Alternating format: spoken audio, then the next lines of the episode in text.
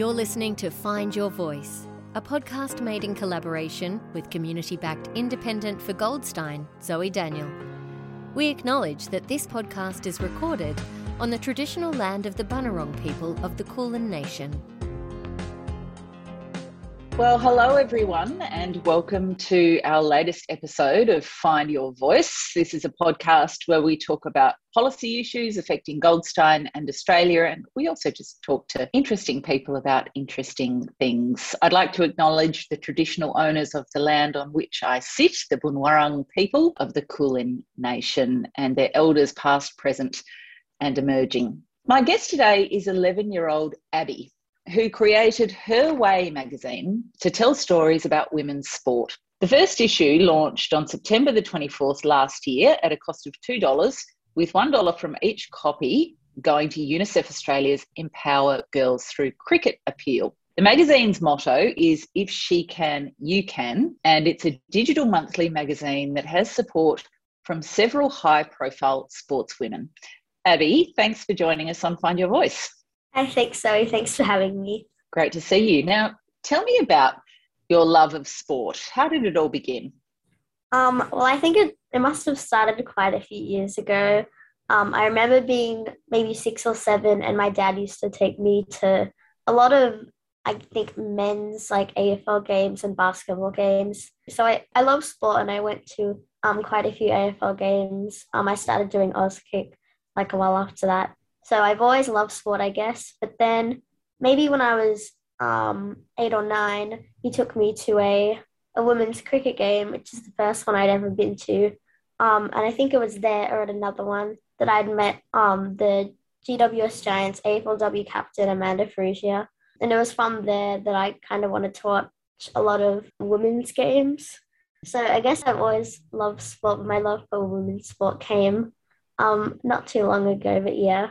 And what sports do you play? What are your favourite sports to, to play rather than watch? It, I think it would be pretty hard to pick a favourite, um, but it would probably be it'd probably be cricket, which I'm um, like in the middle of the season right now, I think, and also Aussie rules. And I also used to do tennis for about three years, but I stopped a little while ago. But yeah, probably those, and maybe also basketball. Mm. So enjoying watching sport and playing sport is quite different to what you're doing, which is publishing a, a magazine about women's sport. How did you make the jump to do that and why? Well, it actually kind of started with the school thing. I had to make a game for my family to play during lockdown, and I made a board game. Um, but it was female Monopoly, but it was female Olympians edition because I've always um loved watching like female athletes because it's cool to see like I guess people that look like me like on TV. So I made that, and then um, Olympic golfer Hannah Green reached out and she wanted to have a chat, and so I guess it was kind of a chat, kind of an interview, but I got to talk to her, which is really cool. And I guess I've always I've always loved writing, so I've always wanted to write a book. I guess when I was older, or or maybe like start a magazine. And I thought, why not make one about female athletes and like use that interview um, so I guess um, Hannah Green, the goal, golfer, she was kind of, she was, because I'd always wanted to kind of start something like a magazine, but I guess she helped quite a lot. Mm. Mm. And she's not the only sportswoman who's thrown support behind you. Who else has come out to, to offer support for this idea?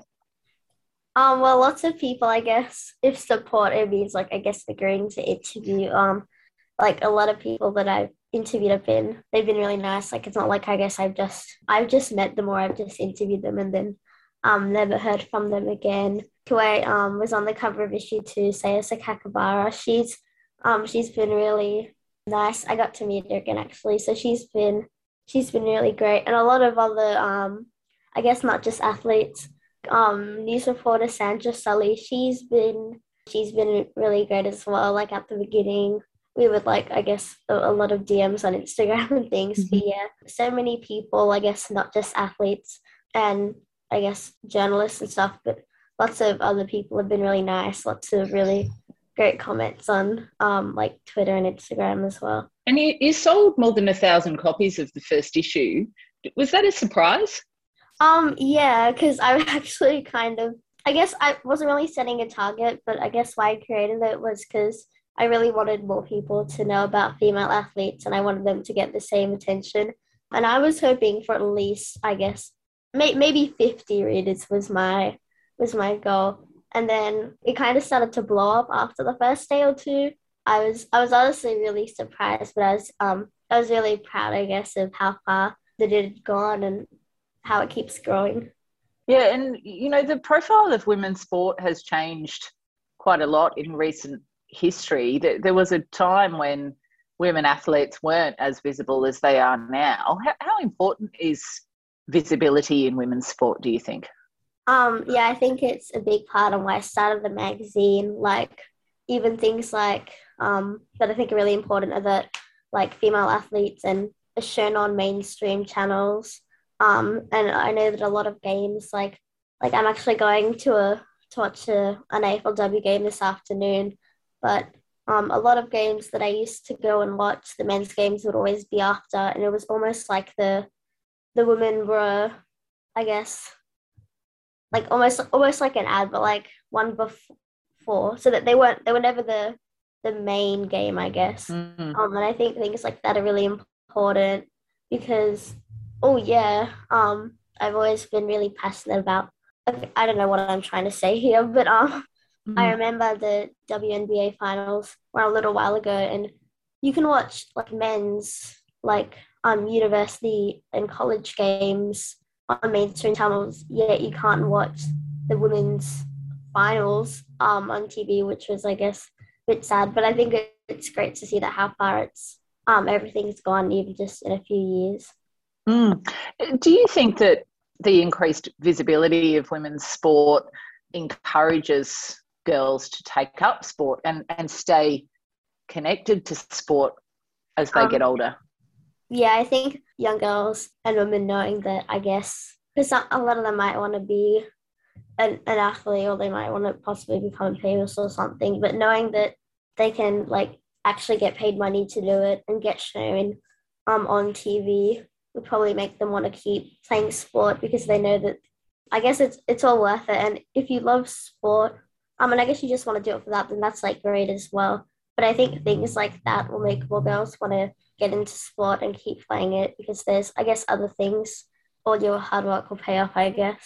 Mm, mm. Do you have any particular sport role models that help you stay focused and motivated? Um, I definitely have way too many to name, um, but I have quite a few, and I guess um, cricket and AFLW and just all kinds of sports. Like Amanda Farrugia, one of the first I, I probably met quite a few athletes before then, but she was probably someone who kind of like got me into Aussie rules. So although she's retired now, she was a big idol of mine. And also like Beth Mooney, she's also really um, inspiring. And I've met her and also interviewed her as well, um, which is really cool. And just a lot of the people I've interviewed, like like Kate Campbell, like Madison De Rozario, Jess Fox, all of them. But yeah, I'd have way way too it would take about it would take a long time to name them all. Is there anything common to those interviews that you've learnt? Is there anything that stands out from any of those interviews that you think oh yeah that that must be like a real driving force? Um i think there's there's i guess there's been a lot of things in common. I can't think of i couldn't think of too many i guess because a lot of them have been um, really different but a lot of them have um, especially AFLW players, though I guess I've kind of asked them about it, but a lot of them have they've had to stop playing their sport when they were younger. Um, and I guess that's it's not a great thing, but it's just um shows that like nowadays, like young girls um women don't have to stop playing sport because I guess there are more opportunities and things. But I think that would that would be the thing that most of them have in common. I think mm. I think it's mainly I guess AFLW players and I think a few cricketers as well. But yeah, I think that would probably be it, although I can't think of too many. Mm. And on AFLW, I mean, uh, the women uh, part time athletes right now, and the, the season runs over the, the hot summer before the AFL season starts. How would you like the AFLW season to look in the future? I definitely like there to be um more games because I think I think it would also get way more girls into it if they knew that they would be able to play not just like a few months of the year, but most of it, like the men's players.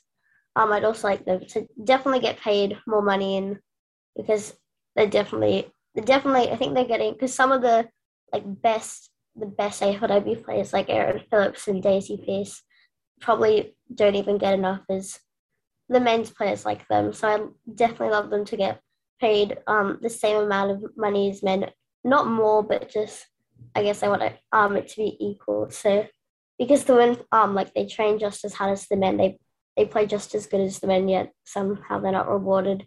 But I think definitely definitely equal pay, and I'd like them to like be able to play in bigger stadiums. Although I do love watching them in the smaller ones because you can be way closer to them. Mm. Yeah, it, it's interesting. It kind of reminds me of back in the day when my dad was playing for the Bombers when I was a little little little kid, um, and then when he was coaching football and, and playing in Tasmania, where we could drive our car right up to the boundary and sit on the front of the car and watch watch the game and be really close to the the players. And I, I think my dad says that he was getting paid about thirty five dollars a week or something when he was p- playing for Essendon. So it was a very different era. So in some ways, we've lost that closeness to the AFL men's because it's become such a big business now. It's very different. Yeah, because I guess um if the women did play in bigger stadiums, it would be good because it meant that more people would be able to watch them. Although I didn't get to watch the first ever game because I'm not I'm not sure if I knew that the AFLW was a thing back then, which is I guess not great, but it's great that I know what it is now. That there were mm. people like the stadium was too small to fit everyone. That there were people like outside the gates um trying to get in because the stadium was that small but it is it is great being able to see them from like like a hundred feet away or, or kind of close and how engaged are your friends with women's sport abbie are they watching aflw and women's cricket too actually i think aflw and women's cricket would be two of the sports that i guess none of them know about i remember asking one of my friends, I, I'm not sure why, but not too long ago, maybe a year, a year or two ago at school, I asked, um, like, do you know any female cricketers? Um, and she said, she said, um, Alyssa Perry. She she couldn't even name like Ellyse Perry or Alyssa Healy. She got them like confused. But I think I I honestly think that they don't. A lot of my friends don't know that much. I guess they don't watch that much sport on on television or they don't go to that many games. But especially with female athletes, I don't think any of them could name, unless I talk about, because I do talk about like um, Amanda Farrugia. I used to talk about her to my friends a lot. So they could probably name her, but I, I, I think it would be great to, if they would, if they could um, know a lot more, like I've, I guess I've told them a lot about them, but they honestly don't know um, too many, which is kind of surprising. But a few of them have bought my magazine, and I hope that's helped. yeah, I'm sure you're helping raise the profile there. Do you think you'd like to be a sports journalist when you get older? Is that the plan? Um, something to do with journalism or playing sport. I think I'll definitely be doing something to do with sport, no matter what it is. But I'd love to um, continue with sports journalism and things like that. I'd like to, I guess, write a book when I'm older as well. I'm not sure what about, but it'll be about something. Um, yeah, I definitely want to keep doing um, sports journalism, and I might not continue. I'm going to continue her way for a lot of years to come. But even if or when I stop it, I'm definitely going to continue on the path of sports journalism. Mm, and you're really active on Twitter, where there is a, a quite a strong and passionate women in sport community. How does it feel to be part of that movement that is actually changing sport in Australia? Uh, definitely not something I would have thought would happen a couple of months ago. Um, but because I guess I am 11, my dad and my mom do monitor my social media a bit, which is, um, yeah, but it's, it's pretty crazy because well, I am, it feels like I'm just like an 11 year old girl, but I'm somehow like changing things like I don't know. It, it's really it's really crazy and hard to explain.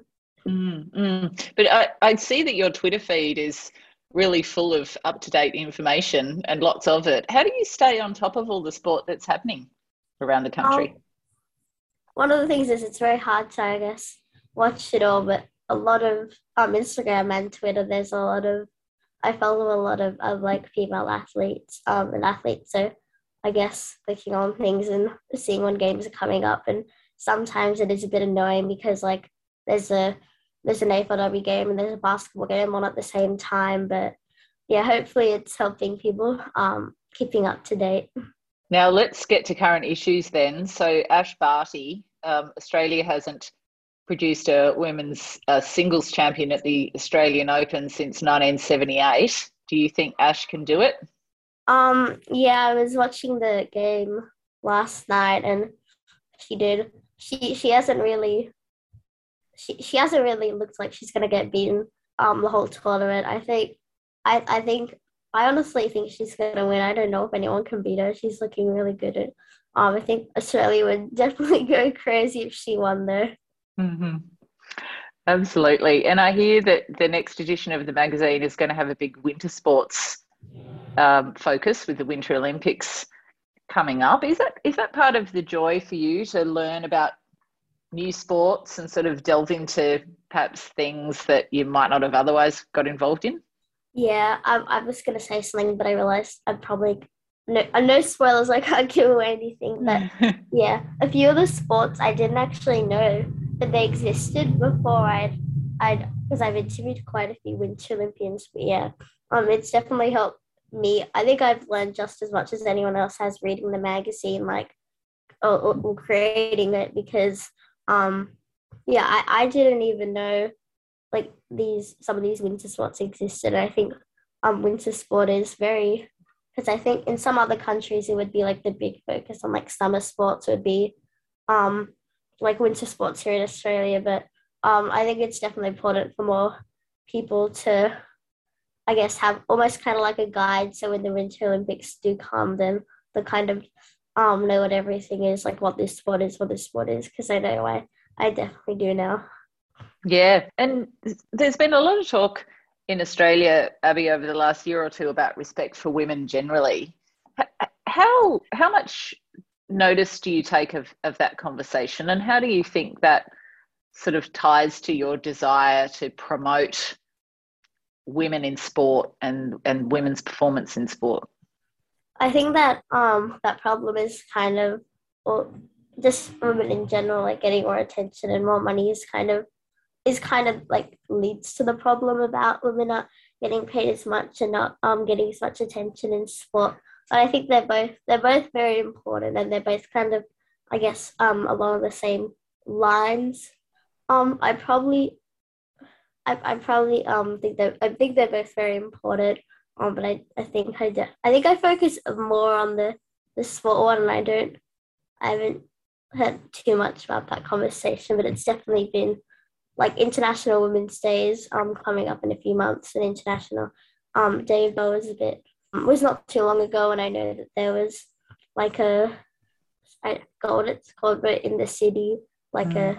a, a like a rally but I think it's definitely a lot of people are um taking notice of it now like I've got a I've got a book um it's called This Book is Feminist so I do like um, like reading about that sort of stuff as well. But I think it's really important. What do your mum and dad think of what you're doing? Um, they've always they've been really supportive. Um, they think it's really cool. Like, um, my mum and dad like help with sales, and my dad helps with, researching. But they they never really said like, no, you can't do this, or this is going to be really hard. Like I said to my dad, because I kind of told him I want to make a magazine about sport, and he was like, okay, oh, we could make it with this. So it was, they were, they, they've always been really, really supportive. And my, my younger sister as well. They've never really told me that it's going to be really hard. I guess I'm still doing it now. And if they weren't, I guess, helping me a bit with it, I wouldn't be here because. It's hard work, huh? And so tell us, when is the next edition of Her Way available and how do people buy it? Um, so the next issue is coming out in a few days. It usually comes out a bit before the the month starts, just because it's it's kind of I guess dated if you get it a few months after then, I guess it'll be kind of obvious. But there's there's still a lot of things that um that doesn't really change. You can kind of just it's gotten to a point where you can luckily just search up Her Way magazine on Google or Safari or whatever, and um there's a shop where you can buy um all the issues. The there's a 2022 subscription which is I think available for actually like a day more or something now, but you can get a subscription where you just get all the issues. Um, but yeah, I would say just search up Her Way on Google. Well, Abbie, it's been great to talk to you, and congratulations on being so motivated and putting in such a huge effort on something really important. We really appreciate your time. Thanks so much for having me on again.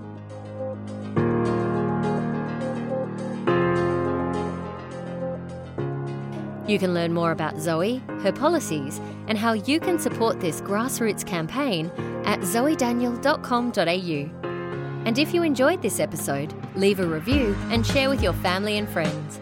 Every bit of support matters. This podcast is authorised by Zoe Daniel, Level 1 9 214 Bay Street, Brighton, Victoria.